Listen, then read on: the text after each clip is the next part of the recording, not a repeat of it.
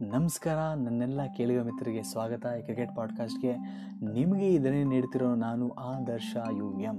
ಈಗ ನೇರ ವಿಷಯಕ್ಕೆ ಬಂದ್ಬಿಡೋಣ. ರಾಯ್ಡು ಮಾಡಿದ ಮೂರು ತಪ್ಪುಗಳಲ್ಲಿ ಮೊದಲನೇ ತಪ್ಪು ಯಾವುದು ಅಂತ ನೀವು ಕೇಳಿದ್ರೆ, ಮೊದಲನೇ ತಪ್ಪು ಆತ ದುಡುಕಿ ಐ ಸಿ ಎಲ್ ಆಡುವಂತಹ ನಿರ್ಧಾರವನ್ನು ಕೈಗೊಂಡಿದ್ದು. ಐ ಸಿ ಎಲ್ ಅಂದರೆ ಏನು ಅಂತಂದರೆ ಇಂಡಿಯನ್ ಕ್ರಿಕೆಟ್ ಲೀಗ್ ಎರಡು ಸಾವಿರದ ಏಳರಲ್ಲಿ ಕಪಿಲ್ ದೇವ್ ಮತ್ತು ಸಂಗಡಿಗರು ಬಿ ಸಿ ಸಿ ಐಗೆ ಪಾಠ ಕಲಿಸೋಕ್ಕೋಸ್ಕರ ಆಯೋಜಿಸಿದಂತಹ ಸ್ಪರ್ಧೆಯೇ ಅಥವಾ ಪಂದ್ಯಾವಳಿಯೇ ಐ ಸಿ ಎಲ್ ಅಂತ ಹೇಳ್ಬೋದು. ಅದರಲ್ಲಿ ಎಪ್ಪತ್ತೊಂಬತ್ತು ಭಾರತೀಯ ಆಟಗಾರರು ಆಯ್ಕೆಯಾಗಿದ್ದರು ಅದರಲ್ಲಿ ಒಬ್ಬ ಈ ಅಂಬಟಿ ರಾಯ್ಡು. ಅವರಿಗೆಲ್ಲ ಬಿ ಸಿ ನಿಷೇಧ ಹೇರಿತ್ತು. ಮತ್ತು ರಣಜಿ ಪಂದ್ಯಗಳನ್ನ ಆಡೋಕ್ಕೆ ಅವಕಾಶಗಳನ್ನು ಕೊಡ್ತು. ಅದರಲ್ಲಿ ಅಂಬಟಿ ರಾಯ್ಡು ಮುಂದೆ ಭಾರತ ತಂಡವನ್ನು ಪ್ರತಿನಿಧಿಸಿದರು. ಹಾಗಾಗಿ ಅಂಬಟಿ ರಾಯ್ಡಿಗೆ ಯಾವುದೇ ರೀತಿಯ ಅನ್ಯಾಯಗಳು ಆಗಿಲ್ಲ ಅಂತ ಈ ಮೂಲಕ ಹೇಳ್ಬೋದು. ಹಾಗಾಗಿ ಅಂಬಟಿ ರಾಯ್ಡು ಮಾಡಿದಂತಹ ಮೊದಲ ತಪ್ಪು ಯಾವುದು ಅಂತ ಕೇಳಿದ್ರೆ ದುಡುಕಿ ಐ ಸಿ ಎಲ್ಗೆ ಆಡಿದ್ದು. ಎರಡನೇ ತಪ್ಪು ಯಾವುದು ಅಂದರೆ ಮೊನ್ನೆ ವಿಶ್ವಕಪ್ಗೆ ವಿಜಯ್ ಶಂಕರ್ನ ಆರಿಸಿದಾಗ ಭಾರತದ ಆಯ್ಕೆದಾರರು ಒಂದು ಸ್ಟೇಟ್ಮೆಂಟ್ ಕೊಟ್ಟರು ಸಹಜವಾಗಿ ಕೊಟ್ಟರು ಏನು ಅಂತಂದರೆ ವಿಜಯ್ ಶಂಕರ್ ತ್ರೀ ಡೈಮೆನ್ಷನಲ್ ಆಟಗಾರ, ಹಾಗಾಗಿ ಅವ್ರನ್ನ ಆರಿಸಿದ್ವಿ ಅಂತ. ಇದಕ್ಕೆ ನಮ್ಮ ರಾಯ್ಡು ಅವರು ಒಂದು ಗ್ರೇಟ್ ಸ್ಟೇಟ್ಮೆಂಟ್ ಕೊಟ್ಟರು ಟ್ವಿಟರ್ನಲ್ಲಿ ಏನು ಅಂತಂದರೆ just order a three D glass to watch World Cup matches ಅಂತ. ಬೇಕಿತ್ತಾ ಈ ಸ್ಟೇಟ್ಮೆಂಟು ನಮ್ಮ ಕಡೆ ಒಂದು ಗಾದೆ ಇದೆ ನಮ್ಮ ಬಾಯಿಗೆ ನಾವೇ ಮಣ್ಣು ಹಾಕೋದು ಅಂತ. ಇದನ್ನು ನೋಡಿದ್ರೆ ನನಗೆ ಹಾಗೆ ಅನಿಸ್ತು. ಭಾರತ ತಂಡವನ್ನು ಪ್ರತಿನಿಧಿಸುವಂಥ ಒಬ್ಬ ಆಟಗಾರ ಪಬ್ಲಿಕಲ್ಲಿ ಮಾತಾಡುವಾಗ ಇಂಥ ಒಂದು ಸ್ಟೇಟ್ಮೆಂಟ್ ಕೊಡುವಂಥ ಅಗತ್ಯ ಇರಲಿಲ್ಲ. ಇದು ಆ ಸ್ಟೇಟ್ಮೆಂಟ್ನಿಂದ ಭಾರತೀಯ ಸ, ಆಯ್ಕೆದಾರರಿಗೆ ಹಾಗೆ ತಂಡಕ್ಕೆ ಒಂದು ರೀತಿಯ ಡ್ಯಾಮೇಜ್ ಆಯಿತು ಅಂತ ಹೇಳ್ಬೋದು. ಇಂಥ ಸ್ಟೇಟ್ಮೆಂಟನ್ನು ಕೊಟ್ಟಿದ್ದು ರಾಯ್ಡು ಮಾಡಿದಂಥ ಎರಡನೇ ತಪ್ಪು. ಮೂರನೇ ತಪ್ಪು ಯಾವುದು ಅಂತಂದರೆ ಇವತ್ತು ಅಂದರೆ ಜುಲೈ ಮೂರಕ್ಕೆ ರಿಟೈರ್ಮೆಂಟ್ ಕೊಟ್ಟಿದ್ದು. ನಮ್ಮ ಕಡೆ ಏನು ಹೇಳ್ತಾರೆ ಗೊತ್ತಾ? ಉರ್ಕೊಳೋದು ಅಂತ ಹೇಳ್ತಾರೆ ಗೊತ್ತಾ? ಓವರ್ ರಿಯಾಕ್ಷನ್ ಕೊಡೋದು ಅಂತ. ಅದೇ ರೀತಿ ಅನಿಸ್ತು ನನಗೆ ಇವತ್ತು. ಒಬ್ಬ ಸ್ಪೋರ್ಟ್ಸ್ ಮನ್ಗೆ ಬೇಕಿರೋದು ನಿಜವಾಗಿ ಏನು ಅಂತಂದರೆ, ಎಲ್ಲ ಚೆನ್ನಾಗಿ ಹೋಗೋಕ್ಕಿಂತ ಜಾಸ್ತಿಯಾಗಿ ಚೆನ್ನಾಗಿ ಇಲ್ದಾಗ ತಾಳ್ಮೆ ವಹಿಸುವಂಥ ಒಂದು ಅಗತ್ಯ ಇತ್ತು. ಇವತ್ತು ಅವ್ರು ಅದು ಯಾವುದನ್ನು ಮಾಡದೆ ರಿಟೈರ್ಮೆಂಟ್ನ ಘೋಷಿಸ್ಬಿಟ್ರು. ಅದು ಐ ಪಿ ಎಲ್ನಿಂದ ಕೂಡ. ಭಾರತ ತಂಡಕ್ಕೆ ಆಡದೇ ಇದ್ರು, ಐ ಪಿ ಎಲ್ಗೆ ಆಡ್ಬೋದಾಗಿತ್ತು ಇನ್ನೊಂದು ಎರಡು ಮೂರು ವರ್ಷ. ಅದಕ್ಕೂ ಕೂಡ ಅವರೇ ಮಣ್ಣು ಹಾಕ್ಕೊಂಡ್ರು ಇವತ್ತು ಅವ್ರು ತಾಳ್ಮೆಯಿಂದ ಇರ್ಬೋದಾಗಿತ್ತು. ಇನ್ನೂ ಅವ್ರು ಸೆಲೆಕ್ಟ್ ಆಗದೇ ಇರೋದಕ್ಕೆ ಮುಖ್ಯ ಕಾರಣ ಏನು ಅಂತ ನಾನು ಹೇಳ್ತೀನಿ ಕೇಳಿ. ಈ ಮೂರು ತಪ್ಪುಗಳ ಹೊರತಾಗಿ ಅವ್ರು ಮ ಯಾಕೆ ಸೆಲೆಕ್ಟ್ ಆಗಲಿಲ್ಲ ಅಂದರೆ ಅವರು ಎರಡು ಸಾವಿರದ ಹದಿನೆಂಟರಿಂದ ಆಡಿದಂಥ ಇಪ್ಪತ್ತು ಪಂದ್ಯಗಳಲ್ಲಿ ಒಂಬತ್ತು ಪಂದ್ಯಗಳಲ್ಲಿ ಇಪ್ಪತ್ತು ರನ್ ದಾಟೇ ಇರಲಿಲ್ಲ. ಇನ್ನು ಈ ಇಪ್ಪತ್ತು ಪಂದ್ಯಗಳಲ್ಲಿ ಸಬ್ ಕಾಂಟಿನೆಂಟ್ ಅಂದರೆ ಏಷ್ಯಾ ಉಪಖಂಡದ ಹೊರಗಡೆ ಅವರು ಫಿಫ್ಟೀನ್ ಆರು ಹೊಡೆದಿದ್ದರು ನ್ಯೂಜಿಲೆಂಡ್ ಮೇಲೆ ಮಾತ್ರ ಒಂದೇ ಪಂದ್ಯದಲ್ಲಿ.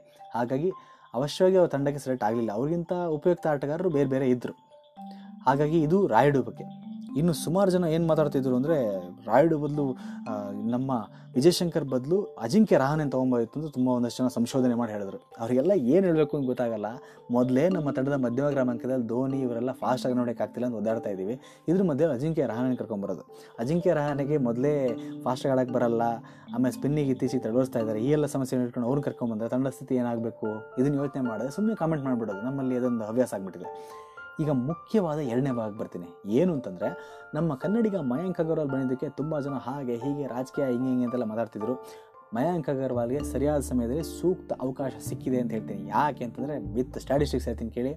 ಅವನು ಆಯ್ಕೆ ಆಯ್ಕೆ ಮುಖ್ಯ ಕಾರಣ ಏನಂದರೆ ರಾಹುಲ್ ದ್ರಾವಿಡ್ ಅವ್ರ ಬಗ್ಗೆ ಒಳ್ಳೆ ಮಾತುಗಳು ನಡೆದರು. ಯಾಕೆ ಅಂತಂದರೆ ಕಳೆದ ವರ್ಷ ಇಂಗ್ಲೆಂಡ್ ಎ ಭಾರತ ಸೇರಿದಂತೆ ನಡೆದಂಥ ತ್ರಿಕೋನ ಸರಣಿ ಇಂಗ್ಲೆಂಡ್ನಲ್ಲೇ ಆಗಿದ್ದು. ಇದನ್ನು ಸ್ಪೆಸಿಫಿಕ್ ಆಗಿ ಕೇಳಿಸ್ಕೊಳ್ಳಿ. ಈ ಸರಣಿಯಲ್ಲಿ ಆತ ಇನ್ನೂರ ಎಂಬತ್ತೇಳು ರನ್ ಹೊಡೆದ with average seventy one and strike rate one naught five ಇದು ಆ ಆ ಸರಣಿಯಲ್ಲಿ highest run getter Mayank Agarwal ಆಗಿದ್ದರು ಅದು ತುಂಬ ಇಂಪ್ರೆಸಿವ್ ಆಗಿತ್ತು. ಸ್ಪಿನ್ನರ್ಸ್ಗೂ ಅವರು ಚೆನ್ನಾಗಿ ಆಡಿದರು. ಹಾಗಾಗಿ ಸಹಜ ಆಯ್ಕೆ ಯಾರಾಗಬೇಕು? ಮಯಾಂಕ್ ಅಗರ್ವಾಲ್.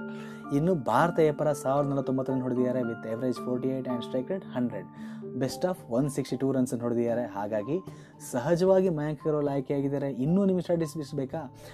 ಕಳೆದ ವರ್ಷ ನಡೆದಂಥ ಆಶ್ರಯ ಸರಣಿಯಲ್ಲಿ ಸ, ನೂರ ತೊಂಬತ್ತೈದು ರನ್ ಹೊಡೆದ್ರು. ವಿತ್ ಏನು ಎವರೇಜ್ ಅರವತ್ತೈದಿದೆ ಹಾಗಾಗಿ ಸಹಜವಾದ ಆಯ್ಕೆ ಅವರಾಗಿದ್ದರು ಕಳೆದ ವರ್ಷ ನ್ಯೂಜಿಲೆಂಡ್ ಸರಣಿಯಲ್ಲಿ ಅವರು ಆಡಬೇಕಾಗಿತ್ತು, ಆದರೆ ಇಂಜುರಿ ಕಾರಣದಿಂದ ಹೊರಗೆ ಹೋಗಬೇಕಾಯಿತು. ಇದರ ಮಧ್ಯೆಯೂ ತುಂಬ ಜನ ರಾಜಕೀಯ ಹಾಗೆ ಹೀಗೆ ಅಂತ ಹೇಳ್ತಾ ಇದ್ದಾರೆ. ಅದರಲ್ಲಿ ನಮ್ಮ ಕನ್ನಡಿಗರು ಇದನ್ನು ಸೇರಿಸಿ ಹೇಳ್ಕೊತಿದ್ದಾರೆ, ಅದೇ ನನಗೆ ಬೇಜಾರಾಗ್ತಿರೋದು. ಅವರಿಗೆಲ್ಲ ಕೇಳೋಕ್ಕೆ ಇಷ್ಟಪಡ್ತೀನಿ. ಎರಡು ಸಾವಿರದ ಎಂಟರಲ್ಲಿ ಮನೀಶ್ ಪಾಂಡೆ ಮತ್ತು ವಿರಾಟ್ ಕೊಹ್ಲಿ ಏಕಕಾಲಕ್ಕೆ ಪ್ರವರ್ಧಮಾನಕ್ಕೆ ಬಂದವರು. ಅದರಲ್ಲಿ ಮನೀಶ್ ಪಾಂಡೆ ಎರಡು ಸಾವಿರದ ಒಂಬತ್ತರ ಐ ಪಿ ಎಲ್ನಲ್ಲಿ ಸೆಂಚುರಿ ಹೊಡೆದಂಥ ಮೊದಲ ಭಾರತೀಯ. ಹಾಗೆಯೇ ರಣಜಿ ಪಂದ್ಯಾವಳಿಯಲ್ಲಿ ಅತಿ ಹೆಚ್ಚು ರನ್ ಹೊಡೆದಿದ್ರು ಎರಡು ಸಾವಿರದ ಒಂಬತ್ತರಲ್ಲಿ. ಆದರೂ ಅವರು ಭಾರತ ತಂಡಕ್ಕೆ ಆಯ್ಕೆ ಆಗಲಿಲ್ಲ. ವಿರಾಟ್ ಕೊಹ್ಲಿ ಆಯ್ಕೆ ಆದರು. ಅಲ್ಲಿಂದ ಮನೀಶ್ ಪಾಂಡೆ ಮತ್ತು ಭಾರತ ತಂಡಕ್ಕೆ ಆಯ್ಕೆ ಆಗಿ ಆರು ವರ್ಷ ಕಾಯಬೇಕಾಯಿತು. ಅವಾಗ ಯಾರಿಗೂ ರಾಜಕೀಯ ಅನಿಸಿಲ್ಲ, ಯಾರಿಗೂ ಅನ್ಯಾಯ ಅನಿಸ್ಲಿಲ್ಲ. ರಾಬಿನ್ ಉತ್ತಪ್ಪ ತಂಡದಿಂದ ಎರಡು ಸಾವಿರದ ಎಂಟರಲ್ಲಿ ಚೆನ್ನಾಗಿ ಆಡ್ತಿದ್ದ ಹೊರಗೋದಾಗಲೂ ಯಾರಿಗೂ ರಾಜಕೀಯ ಅನಿಸ್ಲಿಲ್ಲ. ಇನ್ನೂ ಈ ರೀತಿಯ ಸಾಕಷ್ಟು ಉದಾಹರಣೆಗಳು ಕೊಡ್ಬೋದು. ಕುಂಬ್ಳೆ ವಿರಾಟ್ ಕೊಹ್ಲಿ ಅವರ ಒಂದು ನಾಯಕತ್ವದಲ್ಲಿ ಆ ಒಂದು ಗೊಂದಲದಿಂದ ಹೊರಗೋಬೇಕಾಯಿತು. ಆವಾಗಲೂ ಯಾರಿಗೂ ರಾಜಕೀಯ ಅನಿಸ್ಲಿಲ್ಲ. ಈಗ ಮಾತ್ರ ಮಯಾಂಕ್ ಅಗರ್ವಾಲ್ ಆಯ್ಕೆ ಆದಾಗ ನಮ್ಮವರಿಗೆ ರಾಜಕೀಯ ಅನಿಸುತ್ತೆ. ಆತ ಆಡಿಯೇ ತಂಡಕ್ಕೆ ಆಯ್ಕೆಯಾಗಿದ್ದಾನೆ ಅದ್ಭುತ ಪ್ರದರ್ಶನ ಇದೆ ಒಂದು. ಹಲವಾರು ವರ್ಷಗಳ ಸ್ಥಿರವಾದ ಆಟದ ಹಿನ್ನೆಲೆಯೊಂದಿಗೆ ಆತ ತಂಡ ಆಯ್ಕೆಯಾಗಿದ್ದಾನೆ ಹಾಗಾಗಿ ನಾವೇನು ಮಾಡಬೇಕು? ಚೆನ್ನಾಗಿ ಆಡಲಿ. ನಮ್ಮ ಇಬ್ಬರು ಹುಡುಗರಿದ್ದಾರೆ ಕನ್ನಡಿಗರು. ಒಬ್ಬ ರಾಹುಲ್ ಮತ್ತು ಇನ್ನೊಬ್ಬ ಮಯಾಂಕ್ ಅಗರ್ವಾಲ್. ರಾಹುಲ್ಗೂ ಅಷ್ಟೇ. ಆತ ಒಂದೆರಡು ಮ್ಯಾಚ್ ಆಡಿಲ್ಲ ಅಂದರೆ ನಮ್ಮವರು ಏನು ಸ್ಕ್ಯಾನ್ ಮಾಡೋದೇನು, ಅವ್ರ ಬಗ್ಗೆ ಹೇಳೋದೇನು, ಟೀಕೆ ಮಾಡೋದೇನು, ಅದೇ ಧವನ್ ಮಾತ್ರ ಎಷ್ಟು ಮ್ಯಾಚ್ ಆಡದೇ ಇದ್ರೂ ಏನು ಮಾತಾಡಲ್ಲ. ಯಾಕೆಂದರೆ ಆತ ಕನ್ನಡಿಗ ಅಲ್ಲ ನೋಡಿ. ನಮ್ಮ ಕನ್ನಡಿಗರ ಮುಖ್ಯ ಏನು ವಿಚಾರ ಅಂತಂದರೆ ನಮ್ಮನ್ನೇನಾದರೂ ನಮ್ಮವ್ರನ್ನೇ ಜಾಸ್ತಿ ತೊಳೆಯುವಂಥದ್ದು. ಇದನ್ನೆಲ್ಲ ಬಿಟ್ಟು ನಮ್ಮ ಮಯಾಂಕ್ ಅಗರ್ವಾಲ್, ರಾಹುಲ್ ಚೆನ್ನಾಗಾಡಲಿ ಭಾರತ ತಂಡ ಚೆನ್ನಾಗಲಿ ವಿಶ್ವಕಪ್ ಗೆಲ್ಲಿ ಅಂತ ಹಾರೈಸೋಣ ಈ ರೀತಿಯ ಸಣ್ಣ ಸಣ್ಣ ಬುದ್ಧಿಯನ್ನು ಬಿಟ್ಟು ಭಾರತ ತಂಡಕ್ಕೆ ಇವರೆಲ್ಲ ಚೆನ್ನಾಗಾಡಲಿ ಭಾರತ ವಿಶ್ವ ಗೆಲ್ಲಿ ಅಂತ ಹಾರೈಸೋಣ. ಇನ್ನಷ್ಟು ಇಂತಹ ಮಾಹಿತಿ ಮಾಹಿತಿಗಳನ್ನ ವಿತ್ ಅಂಕಿಅಂಶಗಳೊಂದಿಗೆ ನಿಮ್ಮ ಮುಂದೆ ನೀಡುವಂಥ ಪ್ರಯತ್ನ ನಾನು ಮಾಡ್ತೀನಿ. ಅದಕ್ಕಿಂತ ಮುಂಚೆ ನೀವೇನು ಮಾಡಬೇಕು ಅಂದರೆ ಅವಾಗವಾಗ ಈ ಪಾಡ್ಕಾಸ್ಟ್ನ ಕೇಳ್ತಾ ಇರಬೇಕು. ಮುಂದಿನ ಕಂಟೆಂಟ್ವರೆಗೆ ಧನ್ಯವಾದಗಳು. ನಮಸ್ಕಾರ.